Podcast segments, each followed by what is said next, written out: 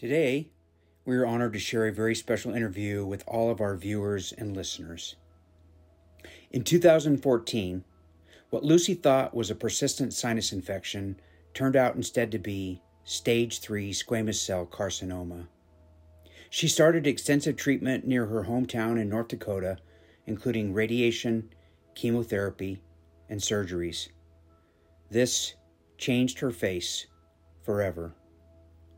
2 near-death surgeries and 4 other surgeries later, she was left with a tracheostomy and feeding tube, taking away her ability to eat or drink. In 2015, Lucy and her husband Ralph transferred her care to Mayo Clinic in Rochester, Minnesota, and to date, she has had over 30 surgeries. Today, Lucy will share a little of her story with us about her journey in healing. We're so grateful we have this microphone so that we can collect us and not everything else. So, yeah, this is really laid back and control stuff. All right, Elaine. So my name is Elaine Pardi. I am part of the Gratitude Space Tour that is happening here in Rochester, Minnesota.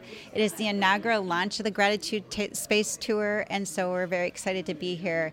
And we're at the St. John's Coffee House right now, and we're introducing Lucy and her story and her gratitude that she feels in her life right now. So I will start by maybe just asking you a quick question. I know you've had a lot go on in your journey with your health and your wellness and your beliefs of how things come together. But if you could think of one thing that you are grateful for right now at this moment, is there something that comes to mind? Yes, my life. My breath of life is gifted for another day. Beautiful. Yeah. That's just beautiful. And so you are here in Rochester right now, and what's happening while you're here? What they're doing is they had to make sure they check my oral, my prosthodontist, every 3 months. It's for life, because 2018 they said they can't do anything on me. I had to be on a feeding tube or a pureed food. I said, no, give me a research. They give me so many information to do research, and then they know what they had to do with me, but they want it coming from me. That because I'm resilient, I won't give up, and they know I can do it. And I remember he mentioned something that it can be done. But I have to be patient, and I had to do my own research if this is what I want to do the rest of my life. And I did for 4 years until I hand him back, this is what we're going to do. And he said, I knew you were going to take that. You're going to choose this way what I wanted you to have. And the trachea got closed last October. And it's because I never give up. I believe that it's going to happen. When you are told that it's not going to happen, because it's hard to reverse it, I said, yes, it can be done. And I did it. And I had opening in my mouth. I don't have a feeding tube. And I can enjoy life, even though I use a toddler spoon. But I am back 99.9% in life because God gifted me. I woke up this morning. I look up. I always said, thank you for my gift of life for another day. I had a restful night. Every day I say it. It's like a ritual to have to do it. Like I do when I go to Mayo. Every day I talk to them, I hold hands. Today I give them a piece of rock, donate life. My granddaughter colored it, and it says donate life. I left it in between their statue because I steal flowers from behind them. I pick flowers, I put it in their little hand to gift them the flowers, because for me it's to be appreciative what they had given to me. Without their innovation, I won't have a face, because my face has been reconstructed for 30 times, the last 8 years. When I met Miss Laura, my face was so dismangled whole and so many scars on my face. I couldn't hardly speak. And Mayo fixed it for me, but with patience, 8 years. 8 years, last May, 8 years. So if you don't have faith and struggle, and I don't do narcotics, I had God with me, and they know when they operate me in my table, it's always had a Bible and my essential oil. but without faith, I don't think I could be here. And he gifted me every day. I want to give up. He turned me down. He sure did, twice. He should not turn me down. But he wasn't ready. So ever since, on my second resuscitation, I woke up, I see the light. The most beautiful, I am very obsessed with the bright lights, between the orange, the yellow, the different colors. Like I'm on going downhill in the foothills with those beautiful Bermuda green grass, and there's water next to me, and I'm trying to walk to get to where he was at, but I never reached there. And what I see is the brightest light ever. And what stopped me is just beautiful flowers. I don't want to ruin them if I step on them. I love that you have your voice back. Yes. And you can speak to us. I never stop talking. Oh, but the beautifulness of just that simple thing that we all take for granted is being able to share. And for many years, that wasn't what you were able to do. So we are grateful that you are here today to share that with us. So, yeah. It's when I met Laura, I barely could speak. Yeah, and they really did well. And having to follow me around, that with a trachea around your neck and walking in, we did quite a bit. But I asked God why people would just come to me and ask me, how could you endure all the pain and you still had a smile? And I said, because I don't know what you're going through. A smile can lift you up. A simple smile to somebody, you don't know what they're going through that day when they woke up. And when I smile, I just said, hello, how are you? And it is really worth it, because there is a day when a person would just like you try to make them smile, and they don't smile. I said, we're better. I said, other people did not wake up, but we are. We are very privileged to be alive. And it changed their perspective. They start smiling and talking to you. I mean, the last couple of years, what we're going through was the hardest, but I never stop. I don't wear the mask. So say that. I don't wear it when doing pandemic, only when I'm at the clinic, because no one can see you smile. And even though I don't have teeth, they always said, Lucy, what happened to your teeth? I said, it's in there, but it's a pin until they put it together. And I didn't have my teeth until 2019. So in the pandemic, I smiled at them. They said, you had your teeth. I said, I know. And it really makes you humble, and the gift that it just handed to you. And I'm grateful for that. Very grateful, because when you're told that the things that you can't have, I said, no, let me research. We'll do it together. I will not give up. I said, because he didn't give up on me. He gave me life twice. I'm going to continue on, because he put me back on this earth with a purpose in life. I'm going to continue doing it.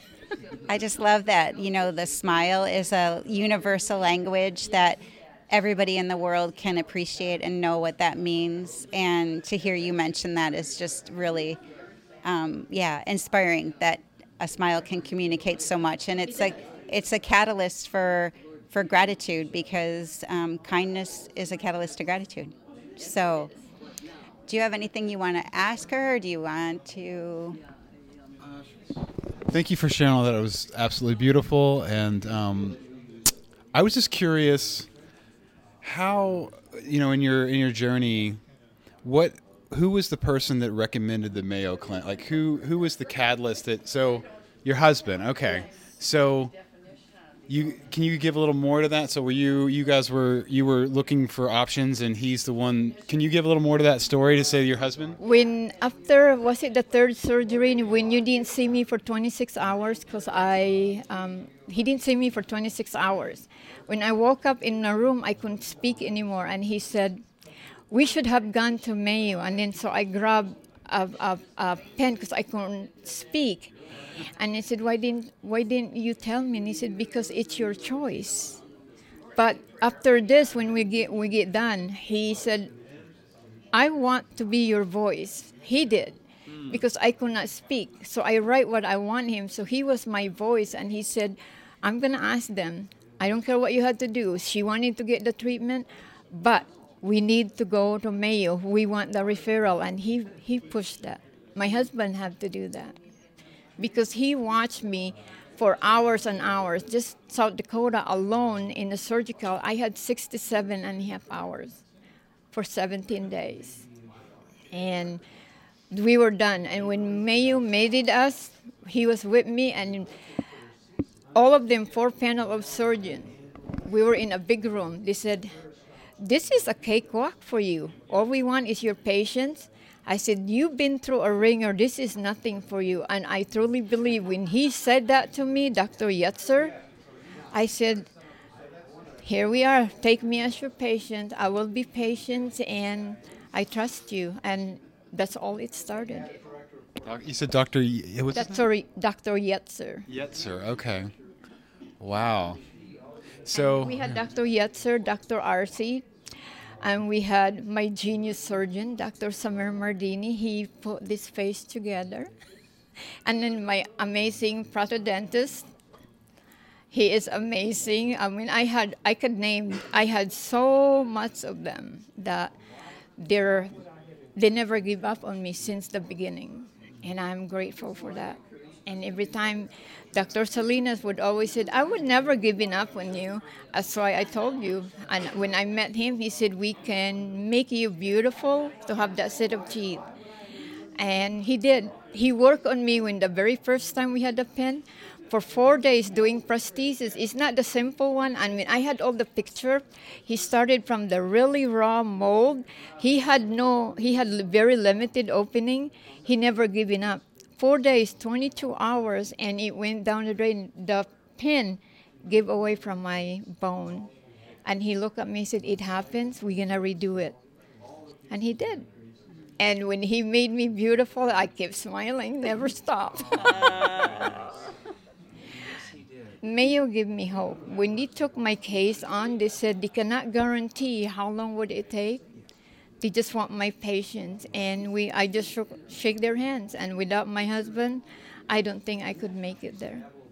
And we take away from the all the pharmaceuticals. I mean, so you can focus, and you just had to have your faith that God will be there.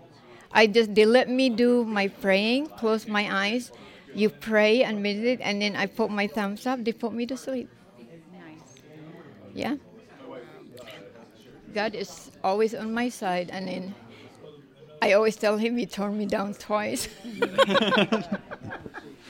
Well, that's so beautiful, and I appreciate you sharing your gratitude with us, and you sharing your smile, and sharing why you smile, and you know, you just stating the doctors' names shows your appreciation for them because they became part of your life, and you took them in your heart, and you trusted them with your life.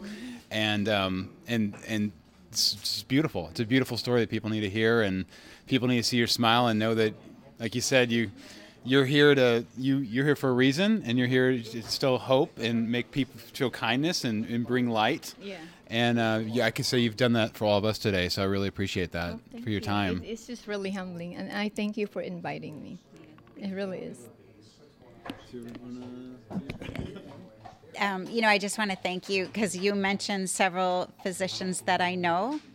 And Eric Moore is amazing when he said, "We can get this done." When Dr. Eric Moore, when we first met in 2015, and he said, "We can get it done." I said, "How? I don't have, this is sunk in face. There's a hole on my face. How are you going to rebuild this from behind the orbit of my eye?" And he said, "Leave it up to us." He is the most humbling human. Yeah. And I have to ask, because I know you have a very passionate association with Hormel and their help to you during your recovery and the whole being patient time. So do you have anything to say about that? See, they did not notice me until Laura did the red couch, and then one of their PR came to Hope Lodge for donation, and they bring this the Hormel shake drink. It was the Hormel that they were launching it, and they seen me who I was because I was on a feeding tube, and And I just said, I drink this middle of the night when nobody see me, because that one 16-ounce, it take me 4 hours. And I sit there in the kitchen while I'm baking in a lot of pain, and that's how it started. And so they want to know who I was. And then next thing I know, they wanted to film my video. And it's like, really? Why? And then they really did broadcast it in 2018, and we won a big award. They even sent it to me with a card. They won my short story. I was like, really? From a little town of North Dakota? It started at Mayo. Yeah, I had, you can go to Hormel. I think it's, I can't remember the inspired person, but you can see. And then I had, they sent it to me. I had surgery here. When I got home, it was so heavy, and it's a really heavy gold with a plaque with my name in it, with Hormel, because of my story we won, and they shown it all over the world. I was grateful for that.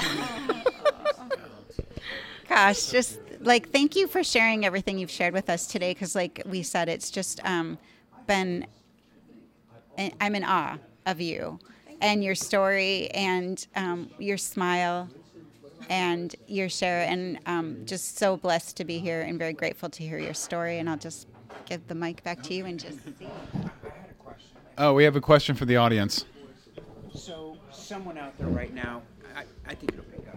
Someone out there right now is struggling. Someone got a new diagnosis. Someone has a new challenge in front of them. What advice could you offer them? What advice is, you had to keep moving forward. You had to keep moving forward, and you had to believe He hears you. When you pray, He gives me the answer. And you had to take that one step forward, you know. So one day at a time. One day at a time, because you just never know. Beautiful.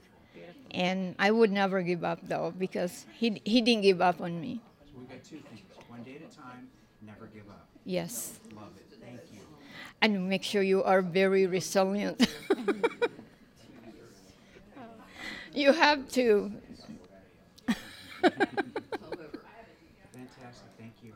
Thank you. I'm very humbled. Thank you so much for inviting me. Oh, thank you. Well, I'm Chris with Elaine and Lucy, just reminding you all to stay grateful. It was beautiful. Thank you. It was wonderful.